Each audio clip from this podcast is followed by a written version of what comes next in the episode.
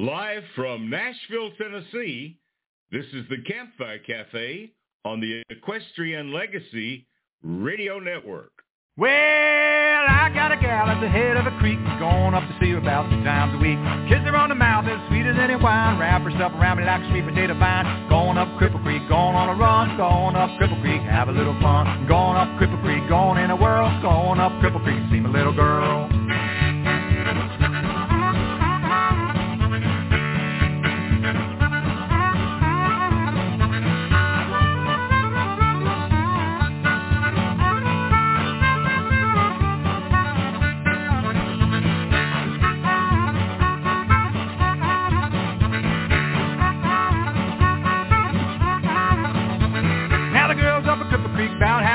Jump on a boy like a dog on a bone. Oh, my Fritz is up to my knees, wading old Cripple Creek whenever I please. Going up Cripple Creek, going on a run, going up Cripple Creek, have a little fun. Going up Cripple Creek, going in a whirl, going up Cripple Creek, see my little girl.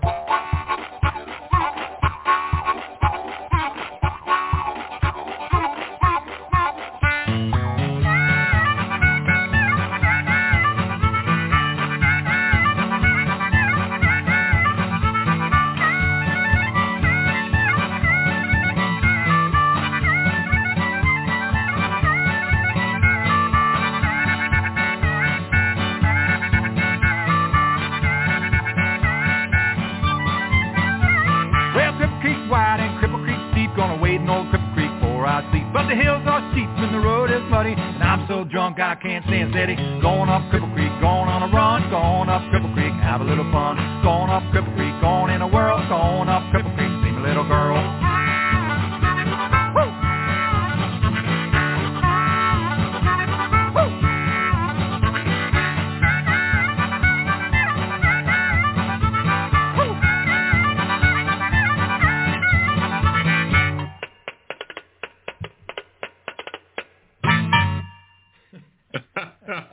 Well, that'll get your toes tapping and your blood pumping this morning.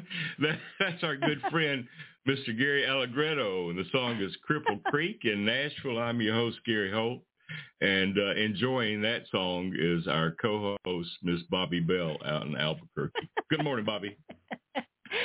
Good morning, Gary. Hey, do you know? Uh, do you know what? Do you know what happens in one day, nineteen hours, fifty-seven minutes, and twelve seconds? I'm not sure. I'm not sure. oh, tell me, tell me. The, it's the start of the International Albuquerque Balloon Fiesta, and balloons oh, wow. are in the air. Yeah, it's. The, I bet. Uh, I bet. Yeah, I bet that's and it gorgeous. Looks like we've got. Yeah, it looks like we've got good weather, and even today there's like no wind to speak of at the moment. Um, there's nothing specific about the festival today, but. Balloonists are coming into town from around the world, and um, it's always an exciting time here in Albuquerque during the week of oh, wow. Fiesta because people are in their balloons. That is awesome. You know, at some point in time, I'm going to get back out there and see that. When I lived in El, El Paso, I thought I'd try to get up there and never did. So I'm going to have to make it to the Balloon Festival sometime. That is awesome. Yeah. Well, you yeah. know, you we know really, what else is yeah. happening? You know what else is happening? Uh, well, I have some ideas, but you go ahead and tell me. What else is happening? The Ameripolitan Music Awards have ah, just been announced. Okay. And uh, two of our friends are nominated for Western Swing Female. Stacey Lee Gousset is nominated. Ah, okay. And for Western Swing Group, Carolyn Sills Combo. And so oh. Carolyn will be joining us next week on Live from Nashville with a brand new album. So congratulations Fantastic. To both of those ladies. And uh, and it's going to be a lot of fun to see how that goes. That's going to be in Austin, Texas this year. I think it was at Graceland last year, if I'm not mistaken, wasn't it? I know it kind of moves around, and I, and I yeah. don't remember exactly where it was last year, but yeah. yeah. Austin, That's Texas awesome. This year, or in twenty twenty-four. So anyway, those announcements just came out today, so congratulations to those gals. We have an award-winning performer joining us today on the Campfire Cafe. And let's just go ahead and tell our audience around the world who that gentleman is. We are delighted to have with us, direct from Canada, Ryan Fritz will be joining us shortly. All right. We're going to have a great time visiting with Ryan and listening to some great new music from his album, Ranch Folk at Large. But right now, let's take a listen to a song from that album. It's called Cowboy's Prayer. When we come back, we'll be talking with Ryan Fritz today on the Campfire Cafe.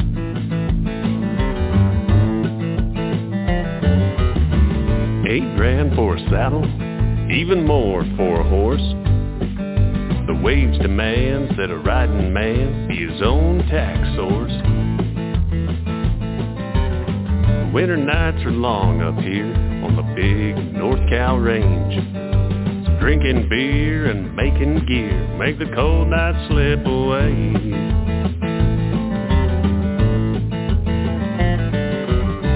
Break of dawn, he hits the trot, and his pony breaks in two. Colts on ice ain't all that nice, and the first prayer's coming soon. Today he cites the Cowboy's Prayer. His place of worship is the middle of nowhere.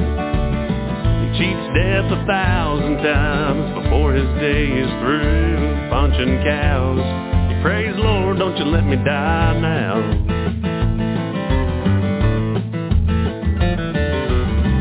Poor brave Rietta, made from a shorthorn cow. She died along the river breaks where the calf, the big herd's out. Well, he stripped the hide right there, and down the bank he rolled her. Sure seemed like a good idea until her tail caught in his spur. Today he cites the Cowboy's Prayer. His place of worship is the middle of nowhere. He cheats death a thousand times before his day is through, punching cows. Praise Lord, don't you let me die now.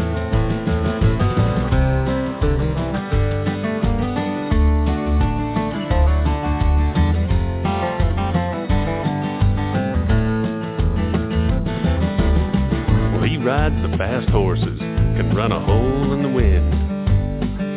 His rope whirls like a tornado when it starts to spin. Wild steers and woolly broncs, best be aware that this cowboy's locked and loaded and riding on a prayer.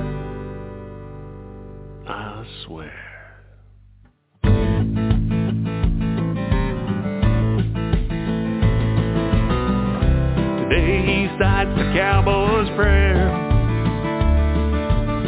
And his place of worship is the middle of nowhere. He cheats death a thousand times before his day is through, punching cows. Praise Lord, don't you let me die now. Oh Lord, don't quit me now.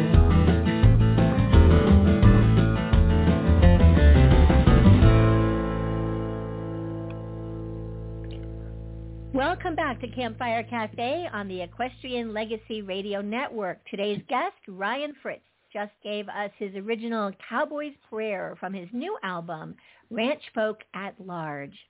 Award-winning songwriter Ryan Fritz writes ranching-type songs with a working cowboy's flavor, keeping in mind the listener, like me, who never gets to live this lifestyle. Inspired by the trails he rides and living the cowboy way of life, Ryan's riveting voice will captivate you, inviting you to ride with him down the trail of the modern-day cowboy and days of the Old West. Previously, Ryan has released seven albums, each one an individual with unique songs telling a vivid story all their own. Today, we are featuring music from his newly released album, Ranch Folk at Large, the eighth in his music collection. Ryan continues to stay busy songwriting, performing live shows throughout North America, and, of course, ranching. It's been said, Ryan Fritz can handle a pen as well as he can handle a rope. Please welcome to Campfire Cafe our good friend and returning guest, Ryan Fritz. Welcome, Ryan. Morning, Bobby and Gary. Thanks for having me back. Good morning, sir. Good morning. Good to have you back. Good to have you back. Well, I, yeah, I kind of. I was just thinking it's been a it's been a while since the first time I've been on the show a few times, and uh, I was trying to think how long, how many years have you guys been doing this show? Well, this is eleven years for the show, and I, you know, I don't know when you were on the first time. I should have looked that up, but it's been a while. I'm telling you, we've we've covered several albums. I know that. Yeah. Always great well, to have sure you a guest on the show. And, uh, I know all the other artists like myself sure appreciate you guys, uh, you well, know, keeping the tunes welcome. going. And yeah, thank you. You're very welcome.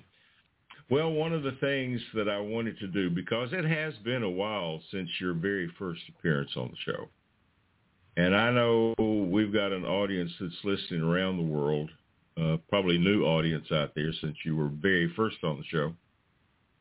Tell us a little bit about your background. Where did you grow up? And were you in a ranching family, and were you in a musical family? How did all that get started for you? Well, a little of both, yeah. So I grew up in southern Alberta, not too far north of the Montana border, and that's where my mom's family, they came up. Actually came up in a wagon from uh, down in Butte, Montana. They believe they had three or four kids riding in the wagon, and they came up to Alberta oh, wow. and started a... started a homestead there in Lethbridge, so that's where my mom's side of the family is all settled in there. And yeah, so I definitely grew up around farming and ranching and cattle and and uh, music for sure.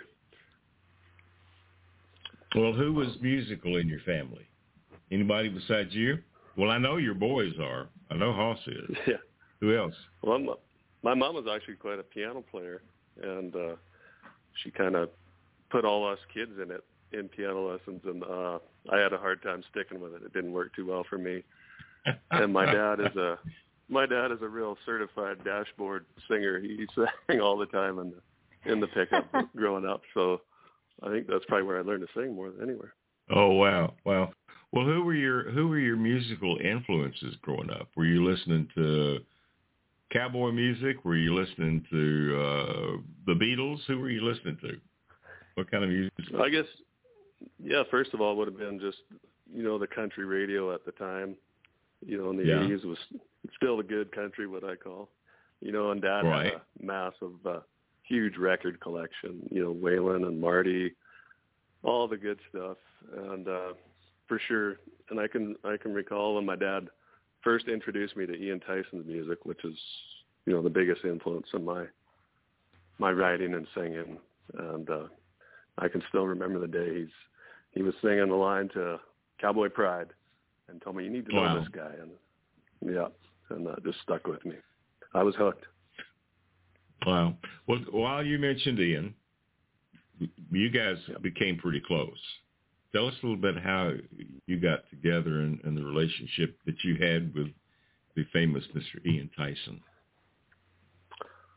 Kind of a fluke, really, you know, you know, growing up here in Alberta, Ian, of course, did a lot of concerts, and, you know, anytime there was a, some kind of a benefit or uh, for uh, for ranching or anything to do with pipelines coming in, Ian was a part of. Or, and I got to get in on some of them shows, and even I'd sneak into some of the saloons he'd be playing when I wasn't even old enough. I'd get in the back door and listen where I could. And uh, so, I mean, that was just, that's what I grew up on. And, uh, you know, and then as I started performing, we'd bump into each other, and, and which is always a big, big honor. And uh, got to meet him a few times over the years. And then when we moved back to Alberta uh, about six years ago, then we ended up moving just a couple miles down the road from him.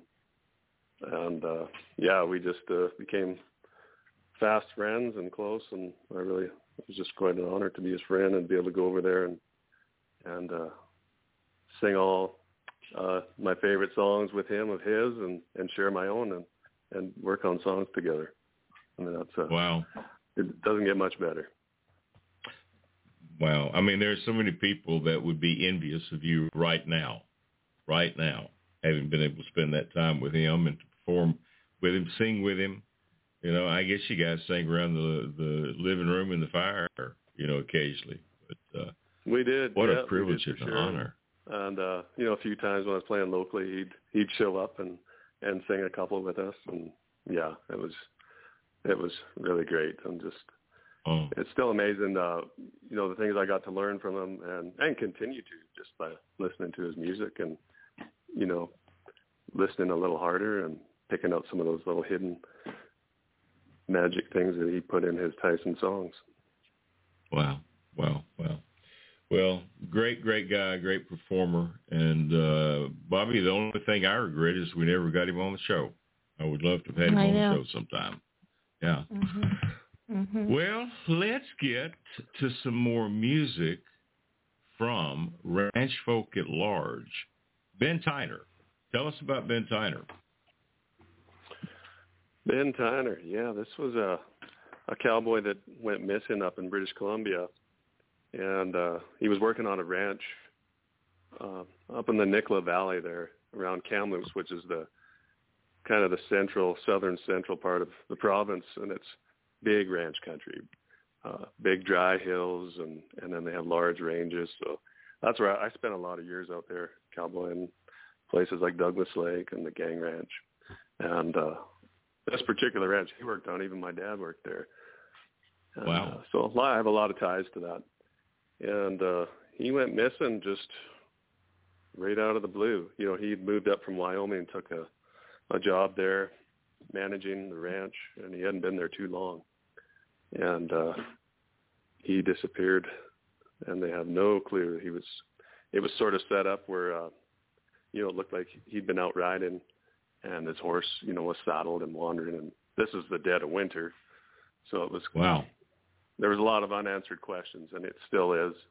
And it kind of hit home with me at the time when I first heard about it, because my son was out working on a ranch out in that area.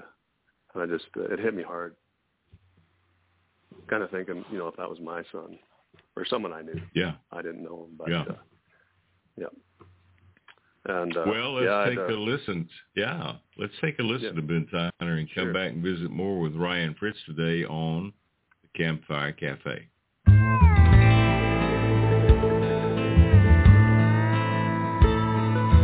Gather round, listen, there's a story needs told.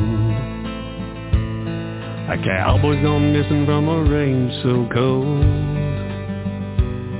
No tracks, not a trace, just a horse running loose. Saddle and bridle on his good cayuse. And her presence on the scene may belie her, but horse eyes hold the truth to the vanishing of Ben Tyner. From his home in old Wyoming to the Swatcom Mountain Range, to manage a ranch in British Columbia, it isn't all that strange. Cause cowboys are cowboys wherever you may go. Now one of our own is missing, and somewhere someone knows. Prayer in the wind, reach across the sky. Make your way to our lost rider. Leave a lamp in the window tonight for Ben Tyner. Suspicious from the get-go, the Mounties finally say, nothing's adding up here, the cause foul play. Criminal investigation, search and rescue underway. A massive operation of trackers, dogs, and planes. The wind's blow cold in the high hills. Wolf is silent as a night chill. Hearts are breaking like the ice will, and the ice will.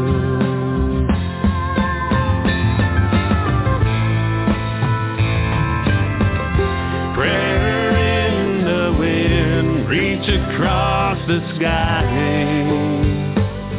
Make your way of our lost riders. Leave a lamp in the window tonight for Ben Tyner.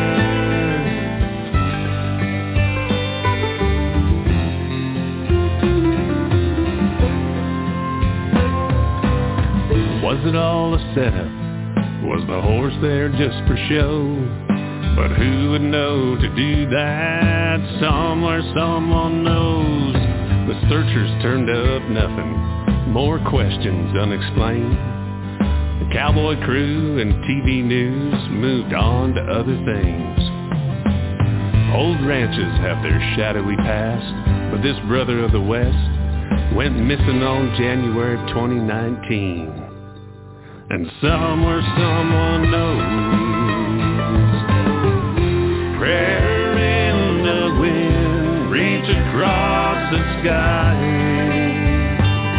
Make your way to our lost rider. Leave a lamp in the window tonight for Ben Tyner. Leave a lamp in the window tonight for Ben Tyner.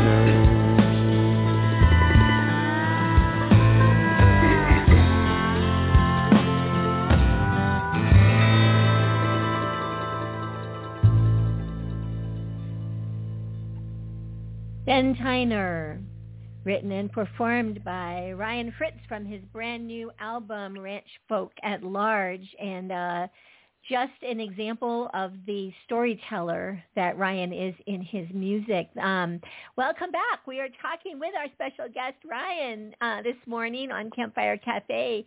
So congratulations on this album, Ryan. It's really wonderful. Um Tell us, can you give us a little bit of backstory and sort of how it came to be, and, and it has fourteen tracks, maybe a little bit about how you chose what you put on it? Sure. Well, you, you know, for me, some of the best part of the, you know, when you grow up or when you live out in the ranching country, it's it's weather and landscape and the characters, you know, it's really the people that uh, that are shaped by where they live and what they do.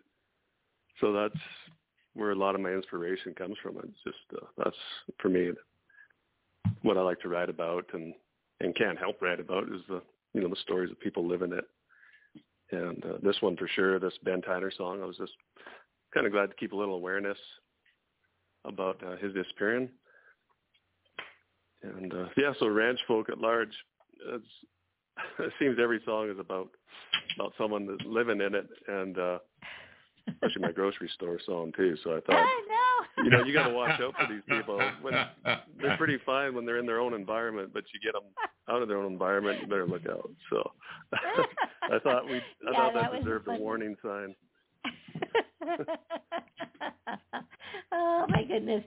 So um, during the COVID years, uh, obviously you were still ranching. You're still, you know, having life probably more or less normally. Um, maybe not a lot of live performing. So are you? Has have things sort of come back? I won't say normal, but are recognizable in your life um, uh, since we're sort of past the emergency situation of COVID?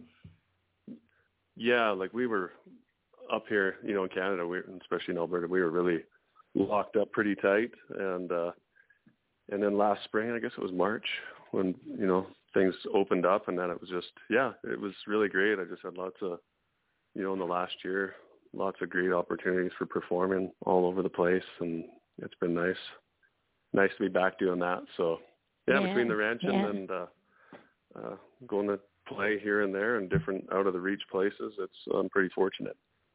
Mm-hmm. I see you you have a really wonderful event that's sold out. It's been sold out for a while, October fourteenth. Um, and I'm sure that's going to be very, very special. Even though it's sold out, you want to take a moment and just tell us about the plans for that night? Sure. Yeah, we're, we're uh, putting on a concert, uh, a night of all Ian Tyson songs. And uh, Ian, for a lot of years, held a concert uh, in the fall uh, here at Longview. And it was just a big part of the, the community. And uh, also people came from all over corners of U S and Canada to come to it. And they did it, you know, three or four nights of shows.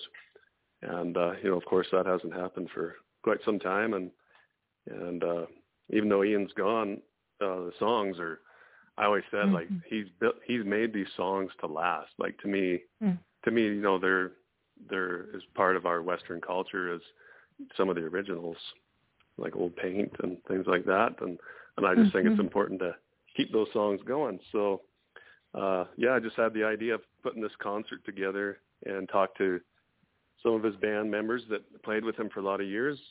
And uh, three of them in particular had a band called the Gourds. They're all Gourds, of course, named. And uh, so, yeah, they were uh, they were quite willing to, to come in with me. And, and Tom Moon is going to be playing drums for us. So it's going to be a great night playing all, all these good mm. old favorite Ian songs. Well, really, really awesome, fun. Awesome, awesome, um, awesome. Awesome. Yeah, Gary, what Gary, what do you have queued up next? Maybe he can. Well, tell us. because because of the fact we've been talking about Ian a couple of times, let's play "Sending You My Love." Tell us a little bit about this song. Oh yeah, so this one uh, this one was uh, born during the COVID era when we were locked up, and you know I'd uh, go over to Ian's once or twice a week for sure, and you know a lot of days we'd sit there and have a coffee, or we'd have something else, maybe a little stronger.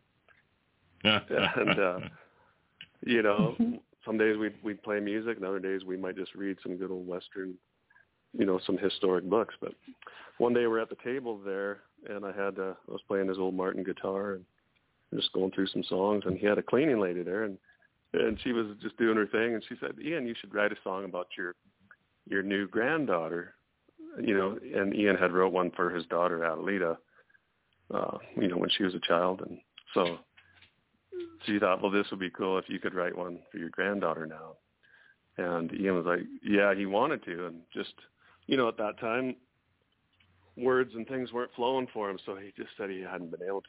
So I was sitting there with the guitar and I said, just keep talking, Ian, you know, and he was talking about where she lived. His daughter lives in Texas and, you know, how far away Uh, they were, and at that time we couldn't cross the border, you know, with COVID restrictions. So, you know, he was wondering if he was ever going to get the chance to see her. Yeah. So at the same time, me and Ian are about forty years apart. Uh, my oldest son is having his first child, so I'm going to be a I'm going to be a granddad too. So we're both getting this at the same time.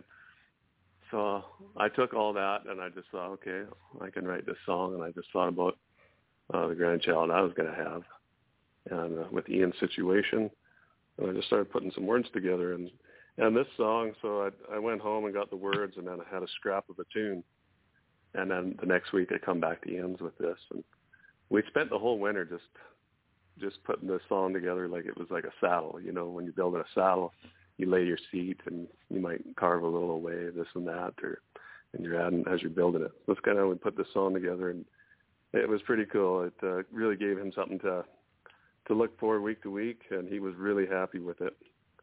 And everyone that came by, he'd tell them all about this song. So uh, I recorded it and put it on this new album, and I dedicated it to my granddaughter and Ian's. Wow. That's, wow. And then my love. Wow. Very, very, very, very special. Let's take a listen to Sending You My Love. We'll come back in just a moment on the Campfire Cafe.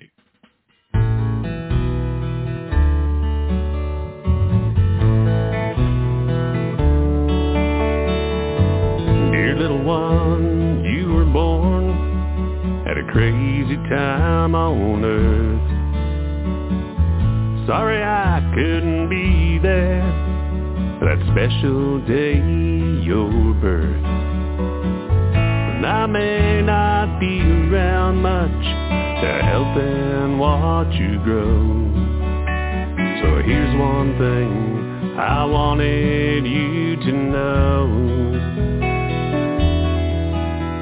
I'm sending you my love, and I hope that it's enough. Sending you this wish, she comes with a star. Sending you my love, and a way to chase your dreams. and this little song of course. I'm sending you my horse. La da da da da. Oh little one, don't worry, you're in good hands, 'cause your mama loves you so. Daddy's grown to a fine man. Might see me riding and the clouds drifting by. You hear that humming in your heart, it's this little lullaby. I'm sending you my love, and I hope that it's enough. I'm sending you she comes with a star, sending you my love and a way to chase your dreams, and this little song of course. I'm sending you my horse.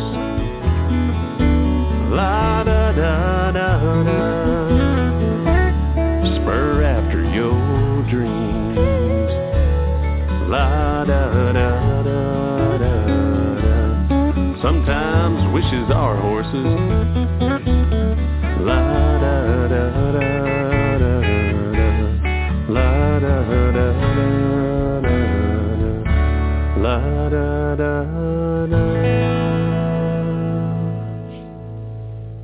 Sending you my love. That's Ryan Fritz. It's a co-write with the great Ian Tyson. I got to ask. Ryan, did he ever get to see that granddaughter? Yes, he did. Yeah. Oh, wow. Yep. That's great. Yeah. That Put a big great. smile on his face. I bet. I bet. Well, a couple of different things I want to ask you about. And uh, and you've got a lot of horse songs. That one's Sending Your Horse Along With Your Love.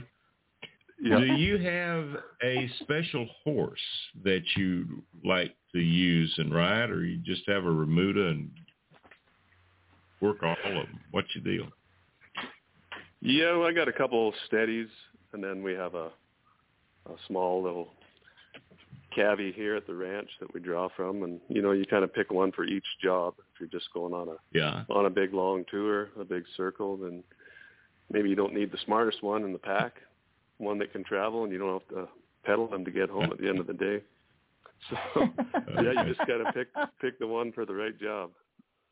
Okay, all right. But yeah. you don't have one that's just your favorite horse because he's your favorite horse. Because like I did, I, you know, Rio became my favorite horse. And uh, yeah. when I lost him, it was a big loss. But but do you ever get just really attached to a horse because oh, definitely, definitely, because, uh, you know, some of the – the jobs that you do out on the ranch, and especially I work alone quite a bit now, and uh, you know, them horses, they look after you, and you're out maybe in a tight situation roping or something, you know, you you depend a lot on them, and and uh, dealing with different, you know, we have a lot of wildlife here, bear and wolves and stuff, and so yeah, you really you do get attached to them, and when you got a good one like that, yeah uh, You maybe, you maybe get the odd one you want to feed to those other critters, but for the most part. Uh, um, I've had some of those, I, too. I sent, yeah. I sold that one and sent it up north, though. I sent it up north where it was cold. So. yeah. Anyway. Yeah. I, well, I just had to ask that question. I'm going to get to another song. This one is called Heaven on Horseback. And uh, any story about this one you want to share with us?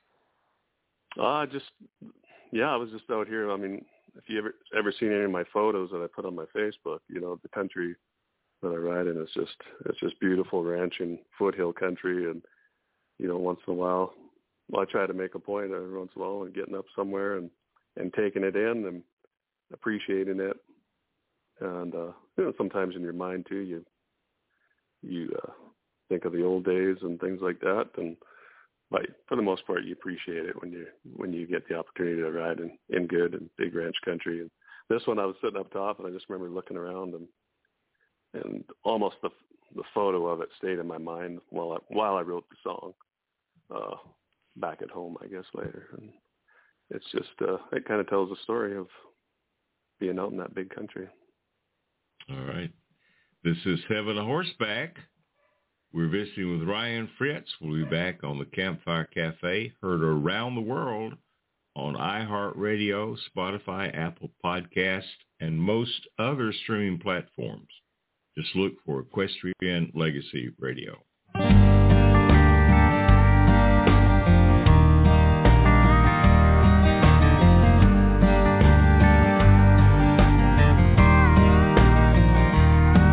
On the high range you can see all the jagged hills and slopes. It's good cow country, few fences and few folks, where history and industry are woven in the grass, out here in the middle of nowhere, there's heaven on horseback. Together riding circles on a horse that likes to buck, swinging reins, damn few brains in a case of wanderlust. It's sunlight in the early morning, or snow piled on my shafts. Pays a thousand bucks a month, man, and it's heaven on horseback. With half a tin in my pocket and a song in my head, I'll throw a leg over and ride till I'm dead. And I'll lose myself again, out here making tracks, living underneath the hat. It's heaven on horseback.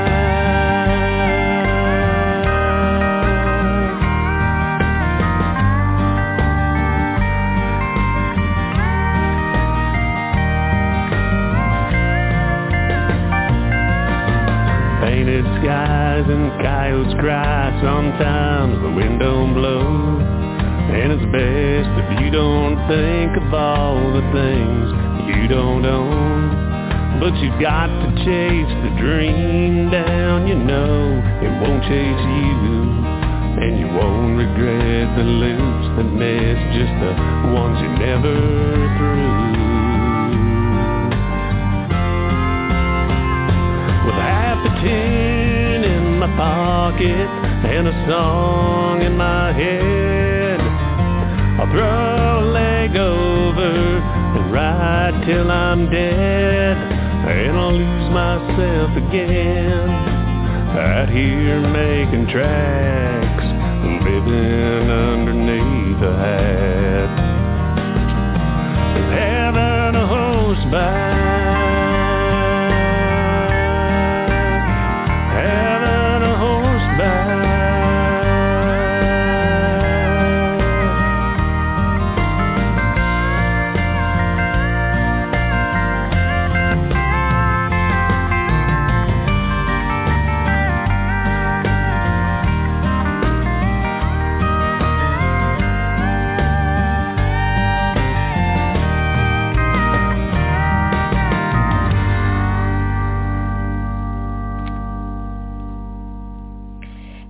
Horseback, Ryan Fritz from his new album, Ranch Folk at Large. Ryan, um, lately we've been asking our guests over the last several weeks to, to share with us mm, a road story. um, and of course, it has to be something the general public can listen to easily, but... Um, have you had any adventures on the road uh, between performances, or, you know, any weird things that happened that would be a great story to share? mm. He just thought of one, I could tell. He just thought of one. yeah. yeah. And discarded yeah, I better it, not maybe. Share that one. The one that's making me laugh, I can't share, but uh, uh, every time we have that happen one. occasionally. Yeah, we have that happen occasionally. Got to be P G, yeah. you know. So yeah, exactly. Yeah. Yeah. Uh, nothing. Well, yeah, nothing too wild. We did get stuck. Uh, Well, I won't won't tell you the wild one. Let me put it that way. But uh, I remember getting stuck in a place called Buffalo, South Dakota once, and we'd left. We were coming through, uh, coming from Wyoming. We cut across the Black Hills. We hit a little bit of snow, and uh, you know, this was, I guess we didn't have a phone or the phones with the, you know, the warning and the weather. This, and mm. I remember getting stuck in about. It just got deeper and deeper, and we had our van.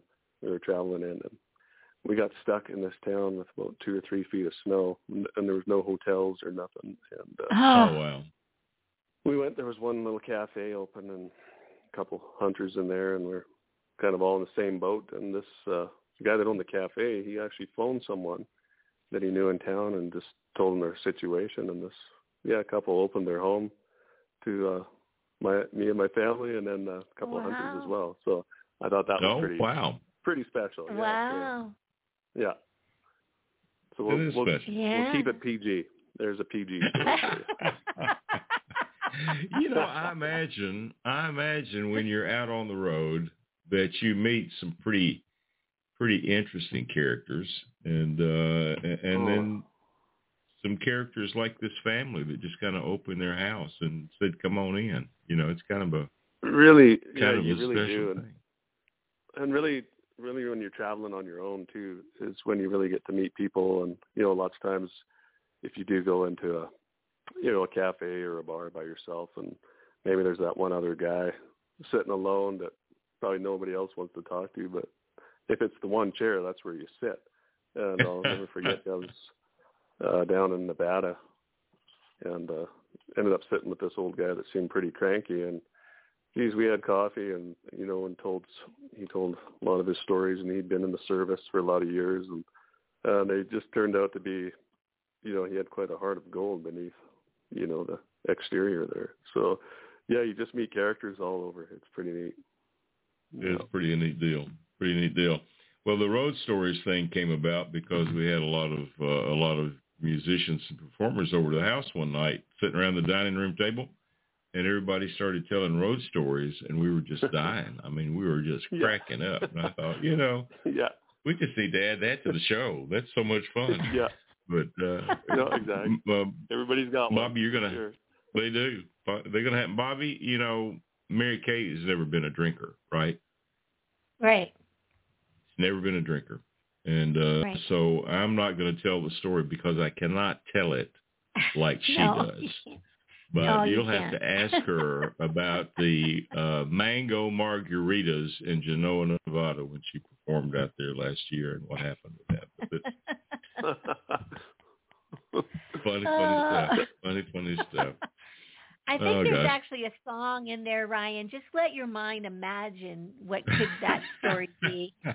There's mango a song margaritas. Written. Yeah. Mango, mango margaritas. All right, we're going to have to get to some more music here and come back and talk some more with Mister Fritz. And uh, this one's called Best Hard Ride. Let's take a listen to that, and we'll be right back on the Campfire Cafe.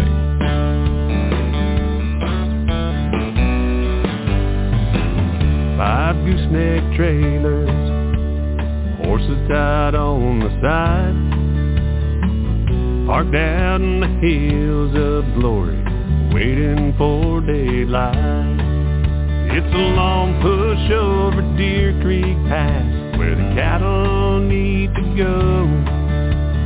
Your neighbors wouldn't miss this day, the best hard ride they know. The great light is coming, and horses silver bitted up. More gear than a trade show here, our hands are double tough. And it's gonna take some riding, it's gonna take some time. It's gonna take horse sweat, grit, and the savvy handling kind. A temporary misery, but the country is so fine. Everyone feels blessed to go, best hard ride they know.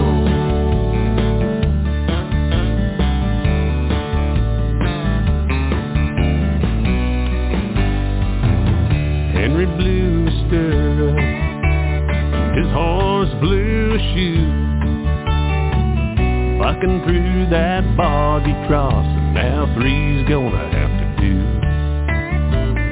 One calf has got no mama, running hell-bent for the brush. A hungry loop swinging after him is gonna be young Buckaroo Rush. And it's gonna take some riding, it's gonna take some time, it's gonna take horse sweat, grit, and the savvy handling kind. Temporary misery, but the country is so fine. Everyone feels blessed to go, it's the best hard ride they know. Well, the best hard ride, you might be riding for your life. Everyone feels blessed to go, it's the best hard ride they know. The best hard ride, the best hard ride, the best hard ride.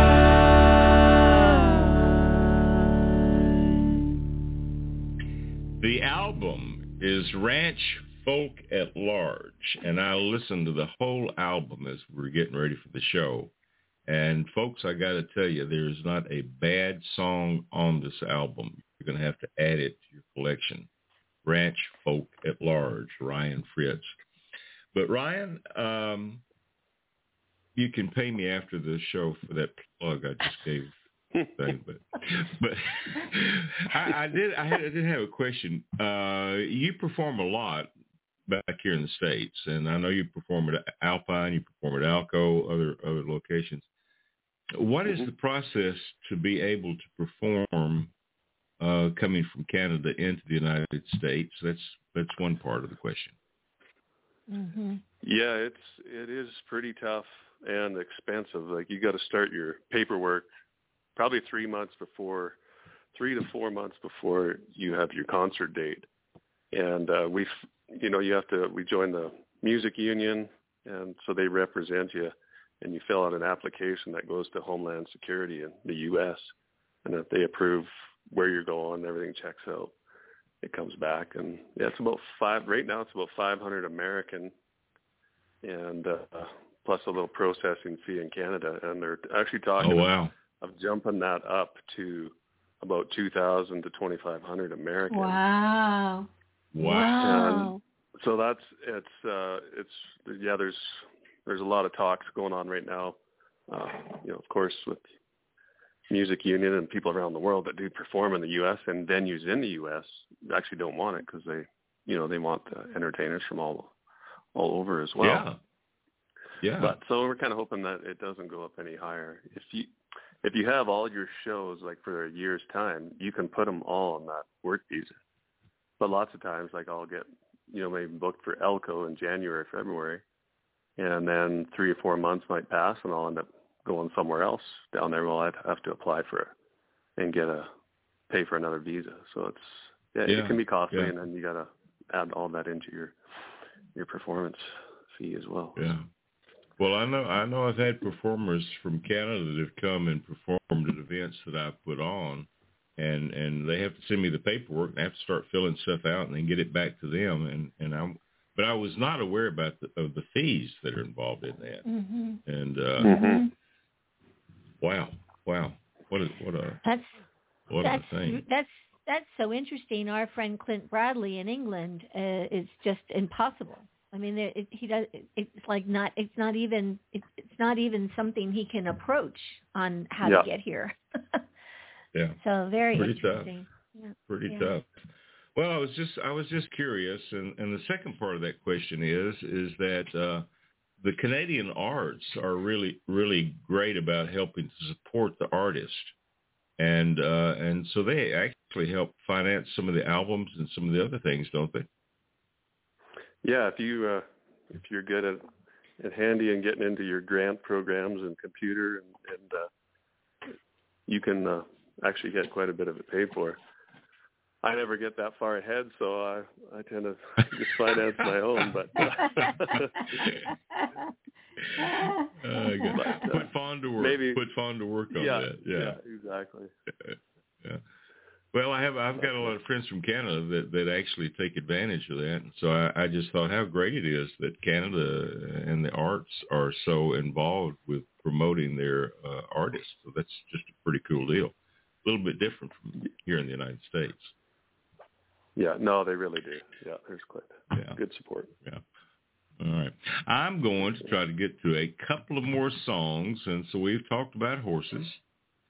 So let's talk a little bit about Hackamore horse. Tell us about Hackamore horse.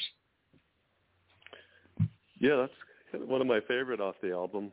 And uh, when I was a kid, one of my dad's friends, an old cowboy, he he uh, he was a braider, and he'd make these hackamores, and, and we've got a few of them still, and and uh, they're just a, a whole different it's a whole different way of horse training. You know, if you want to get on with hard and heavy hands, it's not going to work out too well for you because you're going to train your horse to be as tough, or they you can't be tougher than that. So they're gonna they're gonna outmaneuver you. And so when you're using them, it's kid hands. You've got to be light and have that connection with the horse. And it's not for every horse, and it's not for every rider using a hackamore. Yeah. And uh, you know, there's some I've always really enjoyed some of the fine hackamore trainers out of the States and California. It seems to be there's a lot down there. And uh, very, yeah, very much so in California. The inspiration for the song. Yeah. All right. For sure. Another great song from the wonderful album, Ranch Folk at Large. We'll be back in just a moment on the Campfire Cafe.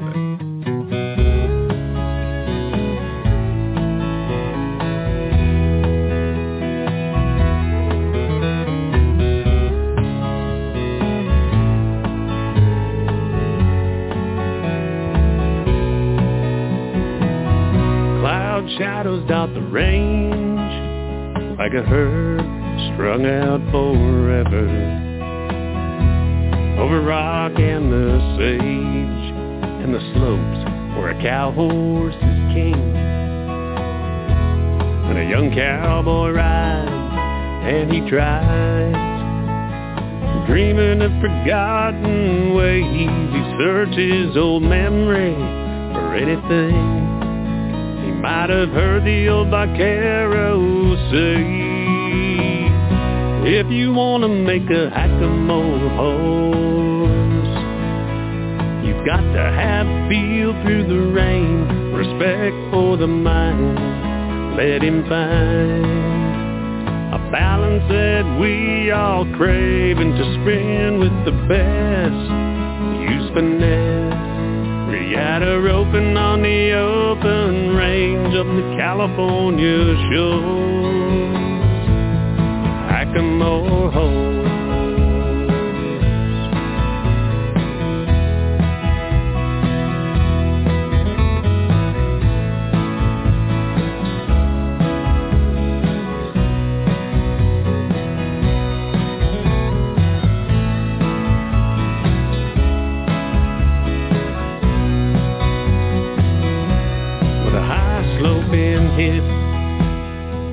back of wither or saddle assist, dark hooves and long stride, a good mind. He's gonna get you through the hardest ride, but right from the start, you both got to show that you've got the kind of heart. If you wanna make a hackamore hole,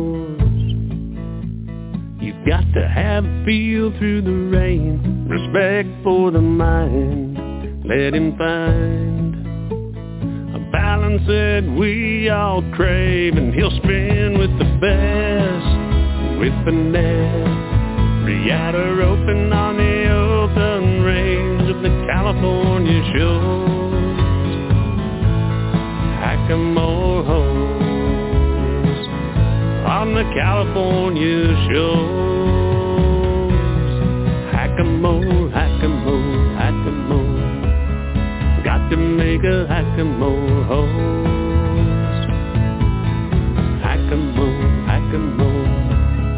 Making me a hackamore horse.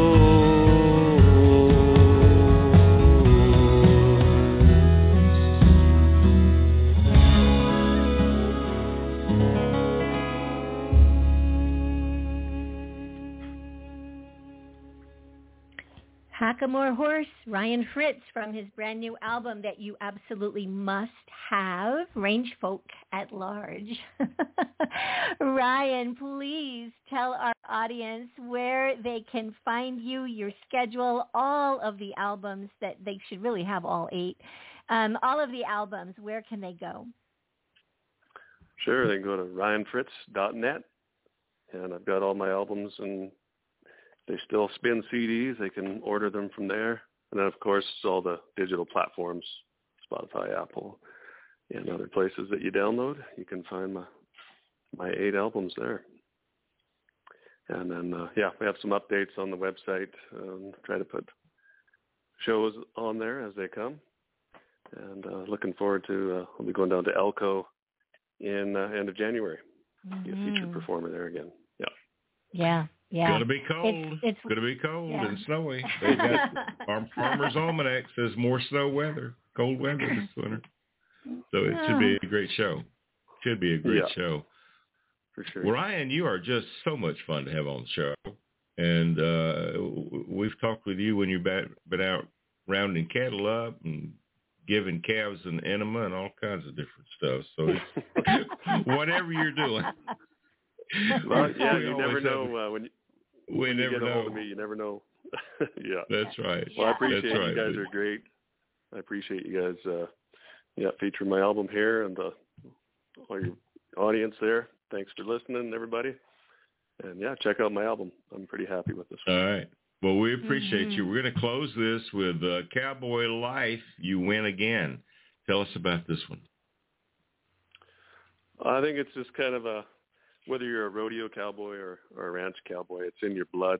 And uh, if your your spouse is going to find that out, that uh, your love for the life seems to win over certain events from now now and then. So I think that's just uh, the long and short of it. So okay. This is definitely a rodeo. This is more of a rodeo song for sure, though. Yeah. All right. Well, I love the song. We love the album, Ranch Folk at Large. Ryan Fritz has been our guest. Ryan, thanks so much for being with us today. Thanks, Gary. Thanks, Bobby.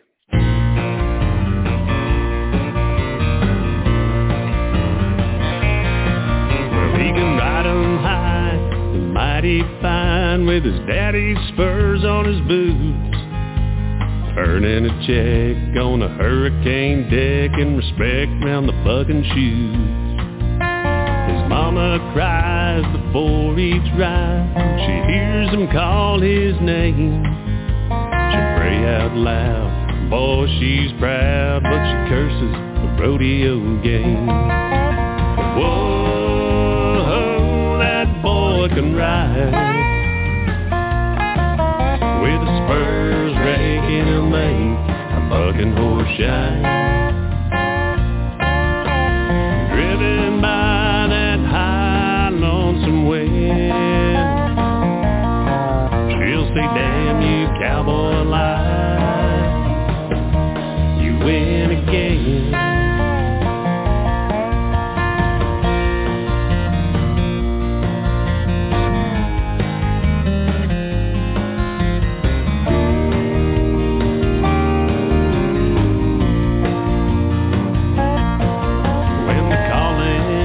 Comes a hunting, it finds him in his dream.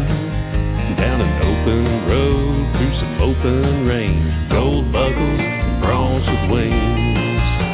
He'll give his heart to a lady, the one that takes his name. And she'll pray that their babies don't all turn out this way. But there's some things you can't change. Now there's some things you can't change. Like whoa, when they're born to ride. With spurs raking, he'll make a bucking horse shine. Driven by that high lonesome wind, she'll say, damn you cowboy life,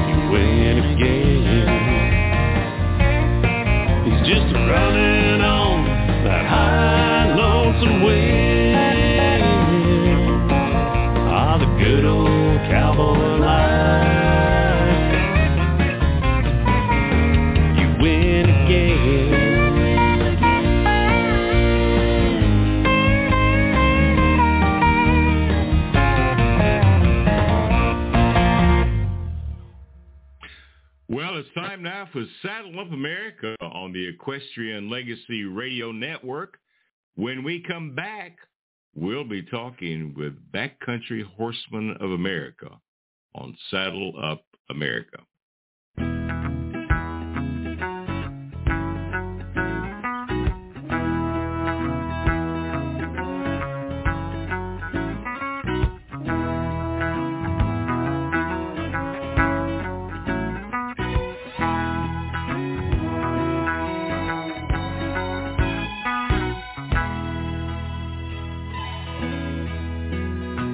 I'm glad to be anywhere, but there's a place I like the best, on the chilly side of paradise, in the great and grand old west, and I'm a lucky boy, that's where I'm from, and that's where you can find me, when it's all said and done.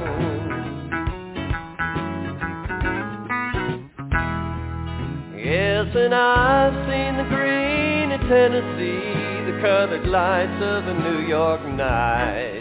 Stood in a red sunset on the beach in Texas in the moonlight.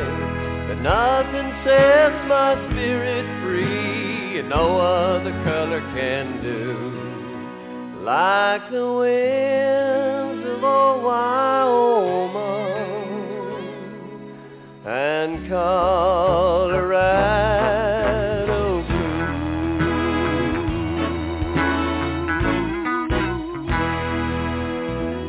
See them old Rockies rising straight up through the cool blue air.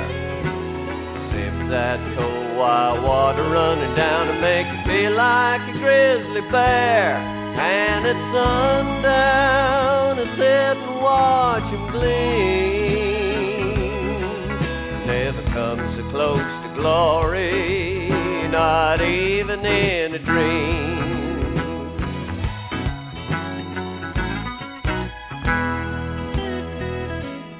One night by the campfire light, we cooked up some rainbow trout, but she left me down around Augusta Springs with a hook still in my mouth. I remember the mountain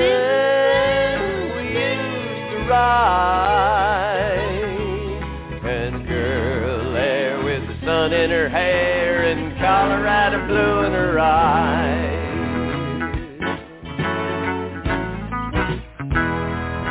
Yes, and when I'm away from my native state and the dreams ain't coming true, when lost and lonesome is my fate and it looks like I'm bound to lose, it's the homesickness, it's sorry face, a thrashing in his own juice. Well, you can call that skinny cowpoke at the end of the bar Colorado Blue.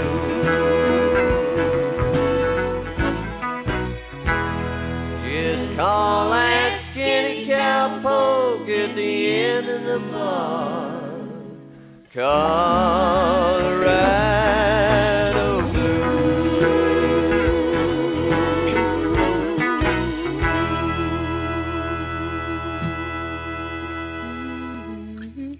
Mister Gary McMahon, Colorado Blue is the song, and now welcome to the show, Mister Greg Schatz, who is the youth chairman and on the executive committee with Backcountry Horsemen of America. And Greg, I think you have five, four attractive young ladies with you today. Yeah, so our four women that have came up in our youth program of, in various degrees, and they're excited to be here. Welcome, ladies. Hi. Thank you. Well, thank you so much. Great to be here. You're very welcome. So, Greg, why don't you just go ahead and uh, uh, introduce everybody to the girls? Okay. So the young women with us today are Allie Pike, Ebeth Spradlin, Savannah Duder, and Emmy Sauer. Well, we're so glad to have all of you with us, and we are looking forward to hearing what you have to say about Backcountry Horsemen of America, and maybe uh, uh, about Greg as well. Just to tease about that, Greg. I, I pay them enough money that they, they need to be nice to me for today. Okay. All right. All Just right. for today, though. All right. Well, Greg, tell us a little bit about the program that you've got for the youth with Backcountry Horsemen of America. So when the Backcountry Horsemen started in nineteen seventy-three, there was a plan to eliminate stock use in the Bob Marshall Wilderness, and we feel that is the premier stock wilderness in the United States. And so the basically the purpose of Backcountry Horsemen is to keep stock use in the backcountry, and we realized that unless we have a very focused program to draw young people in, we're going to all die, and there won't be anyone using the backcountry anymore. And so our purpose is to Our purpose is to inspire youth to cultivate a land ethic, promote stewardship, and engage in our community through the use of horses and mules in the wilderness. Um, we do this with mentorships, friendships, meetings and projects, and dinners and stuff like that. And they all get involved the best they can, depending on what time allows for in their personal life. And and we thought, going around and having them explain what inspires them about backcountry horsemen and being horseback in the back in the wild country would be a good idea. Okay. All right. Would We're like, looking forward to hearing like, that. Would you like to start, Allie? Yeah, I'd love to. Hey, Gary. So, um, hi. Yeah, I, I think one of the main. Hey, let me ask where where where are you from, Allie? Where are you from? Oh, I I'm so I'm from Texas. Mostly, I guess, but I came up to Montana because it felt like home the most, and um, I started out on trails and learned about packing through trails and lack thereof, because I didn't get packed in at all, and then I found out about packing, what the heck, so that's how I kind of got involved, and uh, wanted to really pay it forward to the next generation of trail workers and all the people that work out in the forest, and um, both packing them in myself with Greg and then teaching uh, more and more people how to get into packing, because it's such an awesome skill that's dying out, and I'd love to see it continue on. Well, I know that packing is a a art that's becoming lost for a big part. So I'm I'm so tickled to find out that Backcountry Horsemen is actually working and helping to teach that kind of a skill. Yeah. And uh, yeah, that's that's an awesome thing. Thanks. So who else do we have? Emmy, would you like to jump in? Sure. Well, hi, hi Gary. My name's Emmy. How hey. are you today? Hey, I'm good. And where are you from?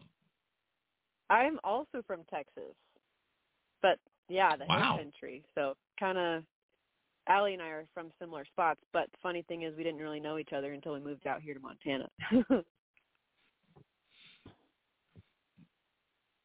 So you've all moved, moved, you've moved to Montana from Texas. Yes, yes. I moved out here after college. Love Texas, but I honestly followed horses out here.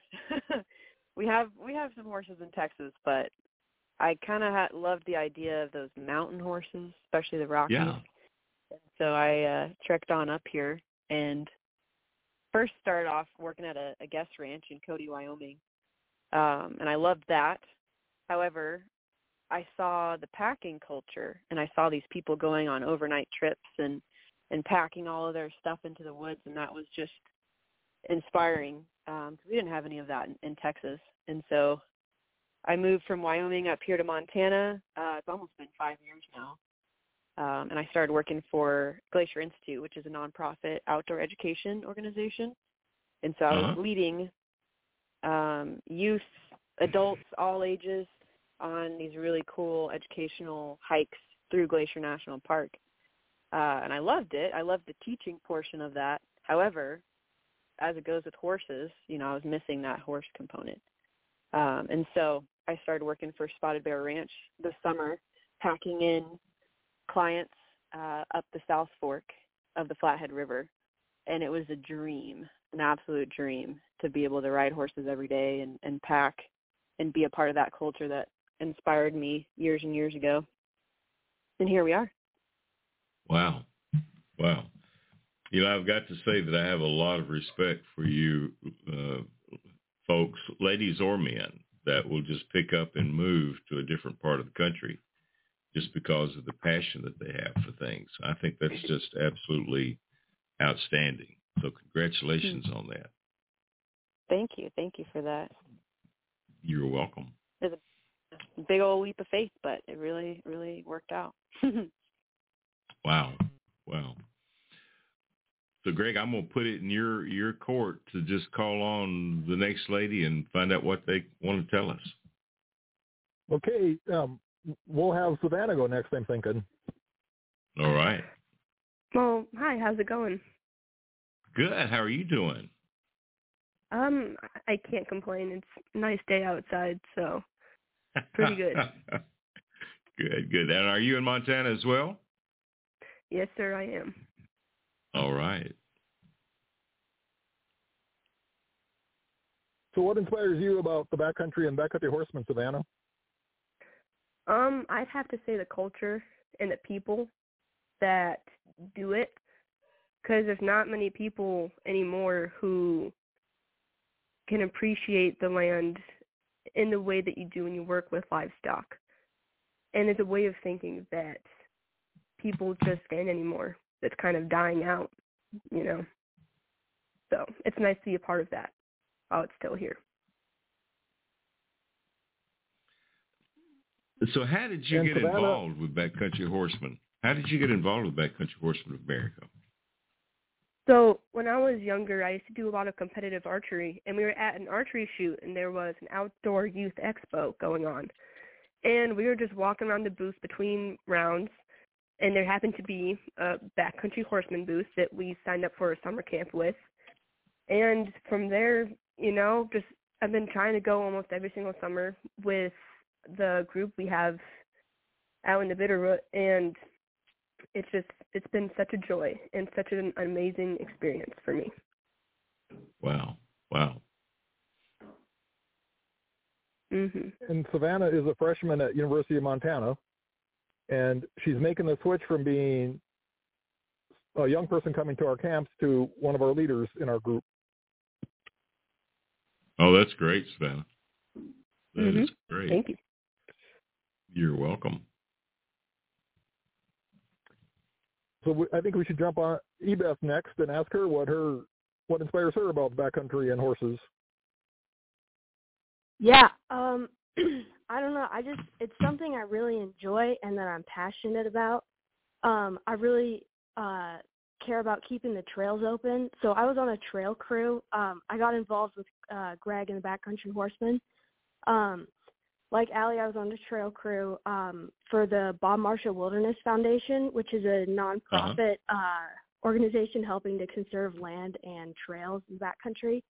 Um, and Greg packed us in, my trail crew, um, and I asked one of the people who he was working with if I could learn a few things about packing. And she said yes and gave me his number. Um, and so I texted him on the fourth of July weekend, and he said, yeah, for sure you can come help us, or come learn how to pack. Um, but you have to come to Augusta, which was about one hundred fifty miles away. So on the fourth of July oh, wow. weekend, I drove over to Augusta, um, and it was kind of like in exchange for learning how to pack. Um, I helped him and Allie. Uh, they're building a Quonset hut, so I helped them move some arches for that, which was a which was a task. Um, and so, um, yeah, the next day I learned how to pack, and then we kept in contact. Um, he brought me on a pack trip with Allie um, towards the end of the summer. Um, and then this past summer, um, I just went on a, a few day rides with them. Um, so that's kind of how I got involved. Wow. Wow. Wow. The folks that are listening around the world out there today, I, I want to mention that these young ladies are all between the ages of eighteen and thirty. And unless somebody's had a birthday between the time that this was written. But, uh, yeah, I mean, for for people to get involved at eighteen years old or thirty years old or younger is just, I think, outstanding that you have that kind of an interest in cons- conservation uh, and to learn these types of skills. And uh, Greg, that you're able to teach that is pretty amazing and outstanding as well. How did you get involved in Backcountry Horsemen, Greg? Well, you know, I used to be in my twenties like one hundred years ago. and, uh, didn't we all? Yeah, didn't we all? I, I, I looked in the mirror the other day, and I um, my wife was there, and I said, I don't like this getting gray, and she goes, getting? and, um, and, you know, forty years ago, the culture in the backcountry was much different than it is today, and a lot of the old people were rude and obnoxious, and you either had to suck it up or quit. And so wow. part of our purpose in the Backcountry Horsemen is to change that culture. And we started ten years ago, and we made some really good progress so that all the everyone who's young, whether they're fifteen or twenty-five, feels welcome. And if they don't feel welcome, they're not going to stick around. Yeah. Um, yeah. And so I, I, my wife and I joined because the local tack shop had a deal where you got ten percent off if you remember Backcountry Horsemen, and it was cheaper to join Backcountry Horsemen and get the discount than paying full price. And oh, uh, gosh. We loved it. We learned so much about packing, so much about trails. Um, you know, back then we did, had no internet, so you couldn't just Google where to ride in the bob. You had to go to meetings to get information from these old guys that yeah. um, like knew, had all the all the knowledge. Um, I'd like to get back to E B S for a second. She has a couple good stories that she forgot to tell. Um, the first is, what did you see on her ride a patrol this summer? And the other is, tell a little bit about Girls in the Bob and when you saw the packing for the first time. Yeah, so this summer, uh, this past summer, we went up to a uh, lookout in um, the Bob Marshall Wilderness. Um, it's called Patrol Lookout. And while we were riding up this, it was pretty much like the side of a cliff. It was very scary. Um, but wow. there was, um, Greg uh, was behind me, and he said, look over there. And um, there were these three little, they looked like marmots to me. Um, but they were not marmots, they were wolverines. Um, so that was, that was really cool. And the wolverines, they were like scrambling up these rocks um, over there. Um But yeah, that was that was really cool. Allie, do you have anything to add wow. to that? You were there. I I saw four of them, and yeah, that is an incredibly special thing for all of us to get to see. And that was that's why I'm in the wilderness, because we could see like very rare things like that. And it was we all screamed a lot. It was awesome. Oh gosh.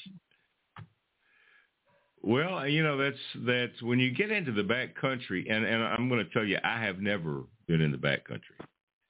But I would imagine that when you get into the backcountry, you're exposed to and see things that you could never see when you're riding the trails like I do here in Tennessee, for example. I mean, we do have bear, we do have cougar, but we don't really see very many of those. But uh, but I would say that the things that you're exposed to just have to be pretty amazing. And, uh, of course, I like the fact that a couple of you said horses brought you to Montana to ride back there, because I'm I'm a long-time horse guy. But uh, I would say that kind of an experience is just absolutely amazing. Who was it that said uh, Girls in the Wilderness or Girls in the Bob? Who said that? Yeah, that was me, was that? Um, Elizabeth, um, Ebeth.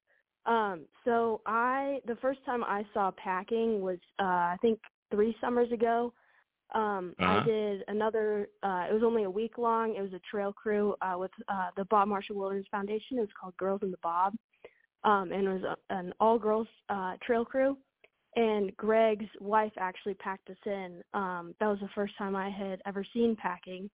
Um, and it opened uh, a lot of doors for me um, since I wasn't the one having to carry in my stuff. It was the horses. Um, who can carry right. a lot more stuff than me. Um, right. And so that also kind of inspired me. Um, it just opens a lot of doors for um, people to get in the backcountry, um, and I wanted to get involved with that. So that was really cool. Wow, wow. Well, I like the name, Girls in the Bob. I think that's got kind of a neat sound to it. So that has got to well, be a pretty interesting group. Ebeth missed part of the story there. So the next summer, the next summer, I, uh, I'm packing in her. She's working for the foundation, and I'm packing her in to wherever in the Bob. And we're sitting there eating lunch, and she goes, "That's Little Brown." She points to one of my horses. "That's Little Brown. Why? What are you doing with Deb's horse?" And I go, "Deb's horse? It's my horse." And like for an entire year, she remembered that horse, and she remembered she remembered that horse's name. And I was like, "Wow, that's impressive." Oh, wow. wow, wow. Well, she's a horse girl. I can tell. A horse girl, I can and, tell. Ebeth, you should tell what you're doing for um, college. Where you're at at college? Oh, sorry about that. Um, I am right now. I'm at the um, Colorado College in Colorado Springs. Um, and okay, so last summer with uh, the on my trail crew um, with the Bob Marshall Foundation, I um, picked up a book called The Roadside Geology of Montana, um, and I started reading it. And it was kind of it was a little bit textbookish. Um, my other crewmates were kind of poking fun at me for reading it, um, but I found it really interesting. And so here I think I um, am going to study geology. Um, so that's oh, wow. kind of my route, yeah. Wow. Wow. That is great. That is great. So Colorado Springs for you. That is a good yeah. deal.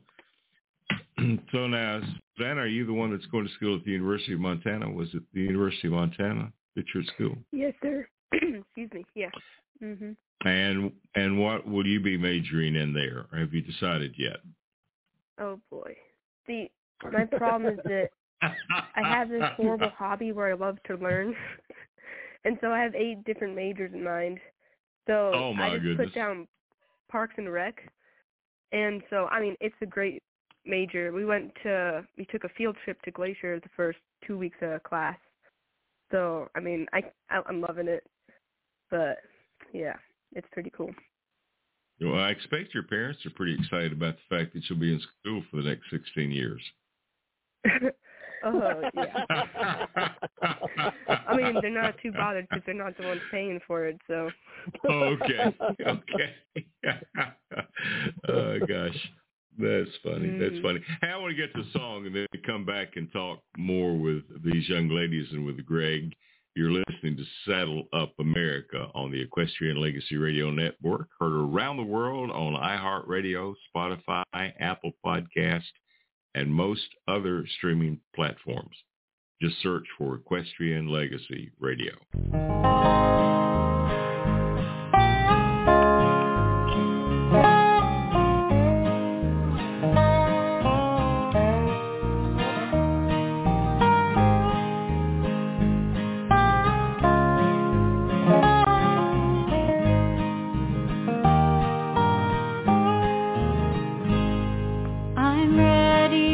Love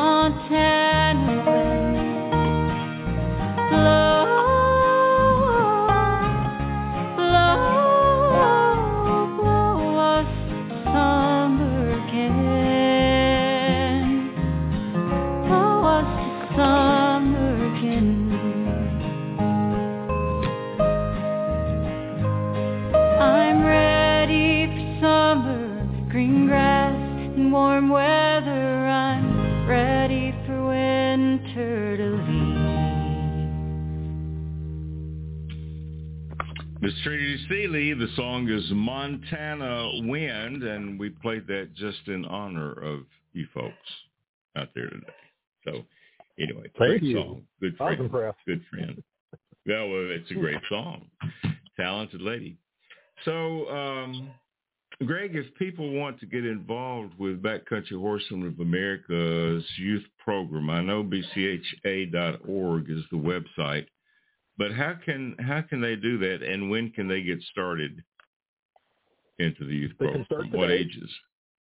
Okay. Um, any, you know, it just varies. There's two hundred twenty chapters, Backcountry Horsemen chapters throughout the United States, and every chapter does it differently. Um, I've done packing demonstration for demonstrations for five-year-olds on up to old people, and so um, it, there are often activities families can get involved in, um, and it's okay if a family only has time to join one or two activities a year. Um, it's just something to get those kids excited, and whether they do it as a family or by the time they're twelve or thirteen, in Montana here we have a summer camp the kids can come on. And then they can come all the way up to when they're eighteen years old, and then we transform them into leaders. Um, we, there are many other camps in Montana that Backcountry Horsemen are tied in with. And so besides our own specific camp, we'll go do packing, de- like full-day packing demonstrations at probably a half dozen other camps in Montana. Okay. And so the place to start is b c h a dot org. Um, look up your state organization, which should get you to a local chapter in your neighborhood. Um, and there are tons of opportunities. If you can't find what you're looking for, there's an information button on there you can um, send an email to. You should be able to find a youth connect, like um, like I'm a youth chair, and my email's on there. To shoot me an email if you're having trouble finding what you're looking for. Um, and so uh, we I don't remember nationwide how many projects we did last year that involved youth specifically, but it was maybe forty to fifty, and it was states everywhere from the East Coast to the West Coast, from Montana down to the South New Mexico country. And so wow. We're covering it, the entire country pretty good. So now, Emily, Emmy, Emily, I'm going to get this, my tongue is twisted right now. Emmy and Allie are both, are both leaders. So now, Uh, Emmy, what, what role do you take with Backcountry Horsemen and with the youth program? Yeah, I first got involved, so Allie kind of recruited me um, when I first moved up here. Us Texas gals kind of stick together, you know. Yeah. Um, but we're, uh, yeah, her and I have been helping out a lot with the youth programs, and so Allie has a lot of the brains. Um, and so we'll kind of tag tag team on, I I would say, just with my education experience, so working for Glacier Institute, I have a lot of outdoor education experience. And so that's kind of where my niche is, um, is educating okay. people all different ages. And so my role okay. is to kind of just help corp- incorporate youth and adults and education and horses all together, because they don't have to be these separate entities. Um, so to kind of okay. blend all of those together and, and help people of all ages make connections either to their horse or to the land or to other people. All right. And Allie, since you're the brains, how do you fit into all of this? So I like to say that I am tech support for Greg. A lot of times. Okay. I, uh... you really are the brains. She yeah. got the support yeah. for the entire thing. Yeah. yeah. Yeah. I um I do a lot of fixing things that, you know, if there's some sort of issue, I like I've done a lot of helping build some of the website, and on the Backcountry Horsemen Horsemen of Montana page, there's a youth page on there now that I've helped build, and part of that is just me wanting to increase the accessibility for information to everyone, and then um, just wrangling the naysayers is my other hobby. I love going into Backcountry Horsemen events, and if anyone has any complaints, I like to be able to smooth those things out, and uh, that's been a big part of my involvement is like, yeah, just making sure that the culture is inviting and warm and open for everyone, and that's what I really like to do. All right, all right. Well, it sounds like you've got a great program in place, Greg, and uh, and we're going to encourage people to uh, that are listening to be sure that you talk to the young folks, maybe in your family or that you know, and have them check out b c h a dot org and uh, and get involved. There's nothing like being in the outdoors today and away from your telephone and computers, and uh, and enjoying nature and helping to kind of keep these trails cleaned up. And uh, you know, I'd I'd kind of like to learn how to pack myself. You know, I may have to come out to one of your classes. You'll have to come out. Savannah right. would like to jump in and mention a couple of things. Well, all right, Savannah. I just wanted to mention, hi, that um, you don't need equipment or horses to join, because I live on two and a half acres, and I get to go over to Smoke's barn in the Bitterroot and pack horses with him, because it's expensive oh, wow. to own. And so it makes it a lot easier for people to join, too, which I appreciate. Well, now when you said Smoke, are you talking about Smoke Elser? Yes, sir. You that is impressive. You're learning from the best right there. Mhm. One of my You're favorite things from... that he talks about is the hush of the land, and I feel like that's a very valuable concept that should be taught to more people, whether you're young or old. You know, it's just one of those things that teaches you to respect yourself and others and the environment around you. Well, you have a talented uh, group of young ladies that you're involved with here, Greg, and uh, you should be proud of each and every one of them. Oh, I am, and they are doing a great job, and I'm just like the old guy who's like the figurehead. They do all the work. But, but oh, my, my, fa- my favorite thing, so I'm, I happen to have a bunch of pack horses. My favorite thing is to show up, and they show up, and they do all the packing, all the work and everything, and we get on and ride, and they unload everything, and I don't touch a thing. Oh, that's pretty cool. And, you know, we mention this quite often, but they do have some pretty good food at some of these backcountry horsemen events as well. So any good cooks in the bunch?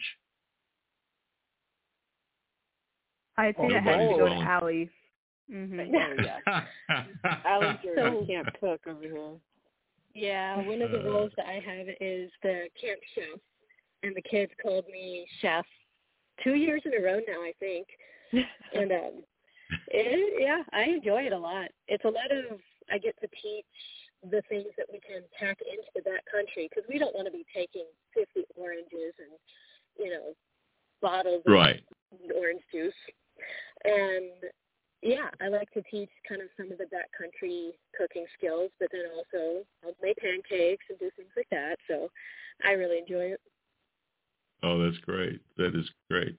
Well, I've always heard there's some great food when you're associated with B C H A, so that's a that's a cool thing. But that's just another enticement to get involved, folks, is uh, is they eat well. Well, listen, you all have been great. Thank you for taking the time to be with us and to, to uh, explain some things for us. Get involved with the youth program. Uh, get involved with B C H A if you're not a youth. And uh, and get out and help keep these trails open and available for all the people to enjoy. Thank you, guys. We appreciate you being with us today. Thank you so much, Gary. Thank you so much, Gary. All right. Come back and be with us. That'd be a lot of fun. It'd be a lot of fun to have you guys come back. All yep. right. We're going to listen to uh, Mister Dave Stamey, Where Have All the Horses Gone? And we'll be back in just a moment on Saddle Up America.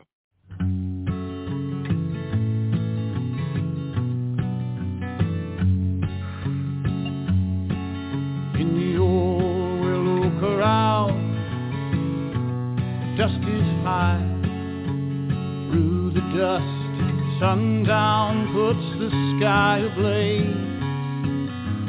Horses turning round, fire in their eyes, and the night winds come and carry them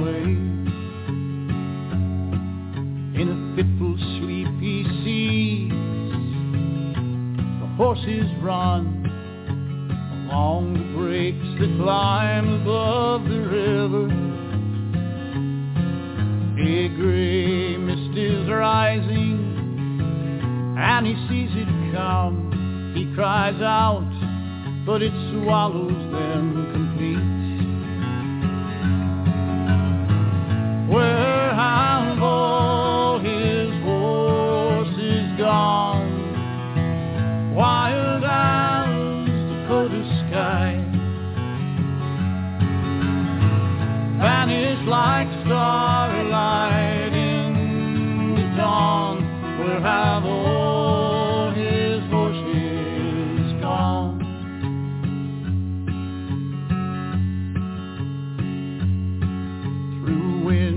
scoured deserts, cross yellow rocks, he drives them toward the trap in the canyon,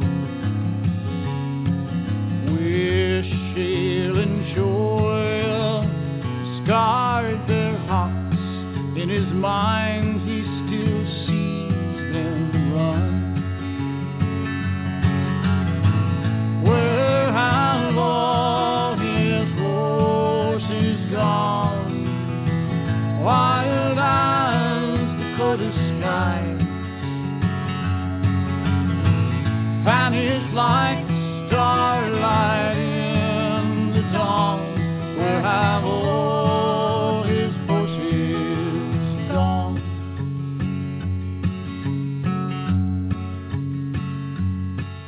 He crosses the kitchen on old slippered feet. A lamp burns dim in the hall, while sirens wail down some darkened streets. Through the years he hears them call. Where have all his horses gone? Wild as Dakota sky, vanished like starlight in the dawn. Where have all his horses gone? Where have all his horses gone?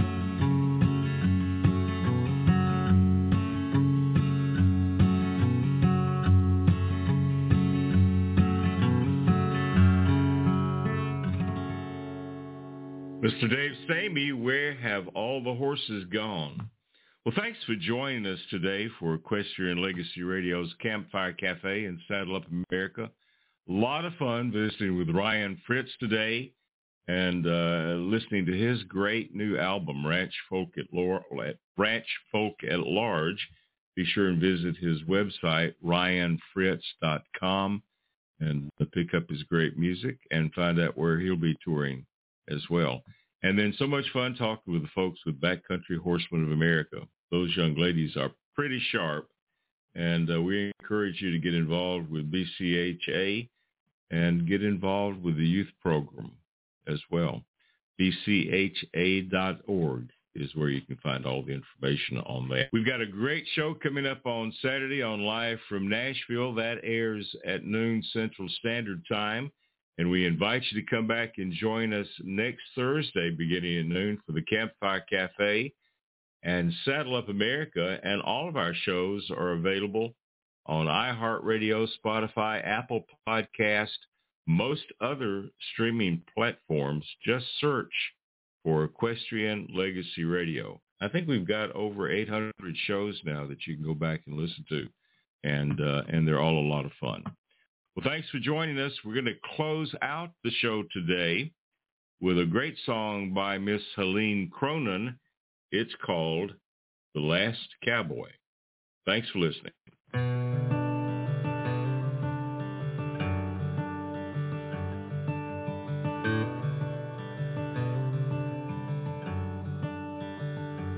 Cowboy Bill needs shelter in Colorado, when the aspens shake the mountains down for gold.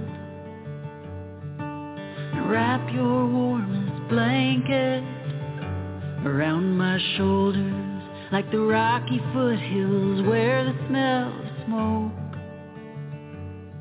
And with constellations, our only companions, I'll give in to you like fall gives in to winter's white abandon. You are the last cowboy, all that's left of a stubborn breed. Yeah, you are the last cowboy, the last cowboy I'll ever need.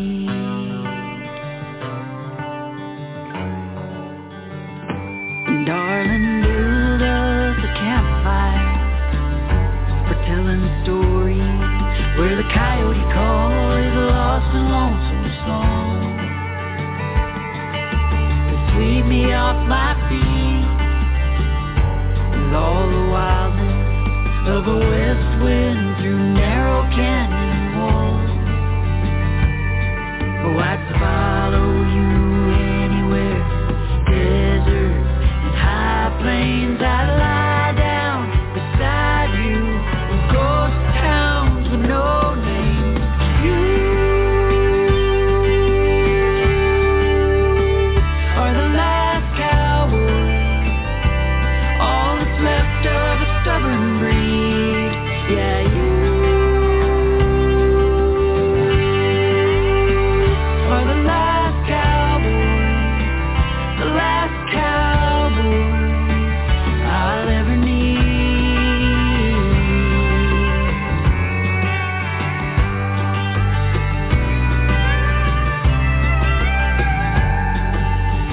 So take off your hat, your boots, and your gun. I want every inch of you to feel my love, 'cause you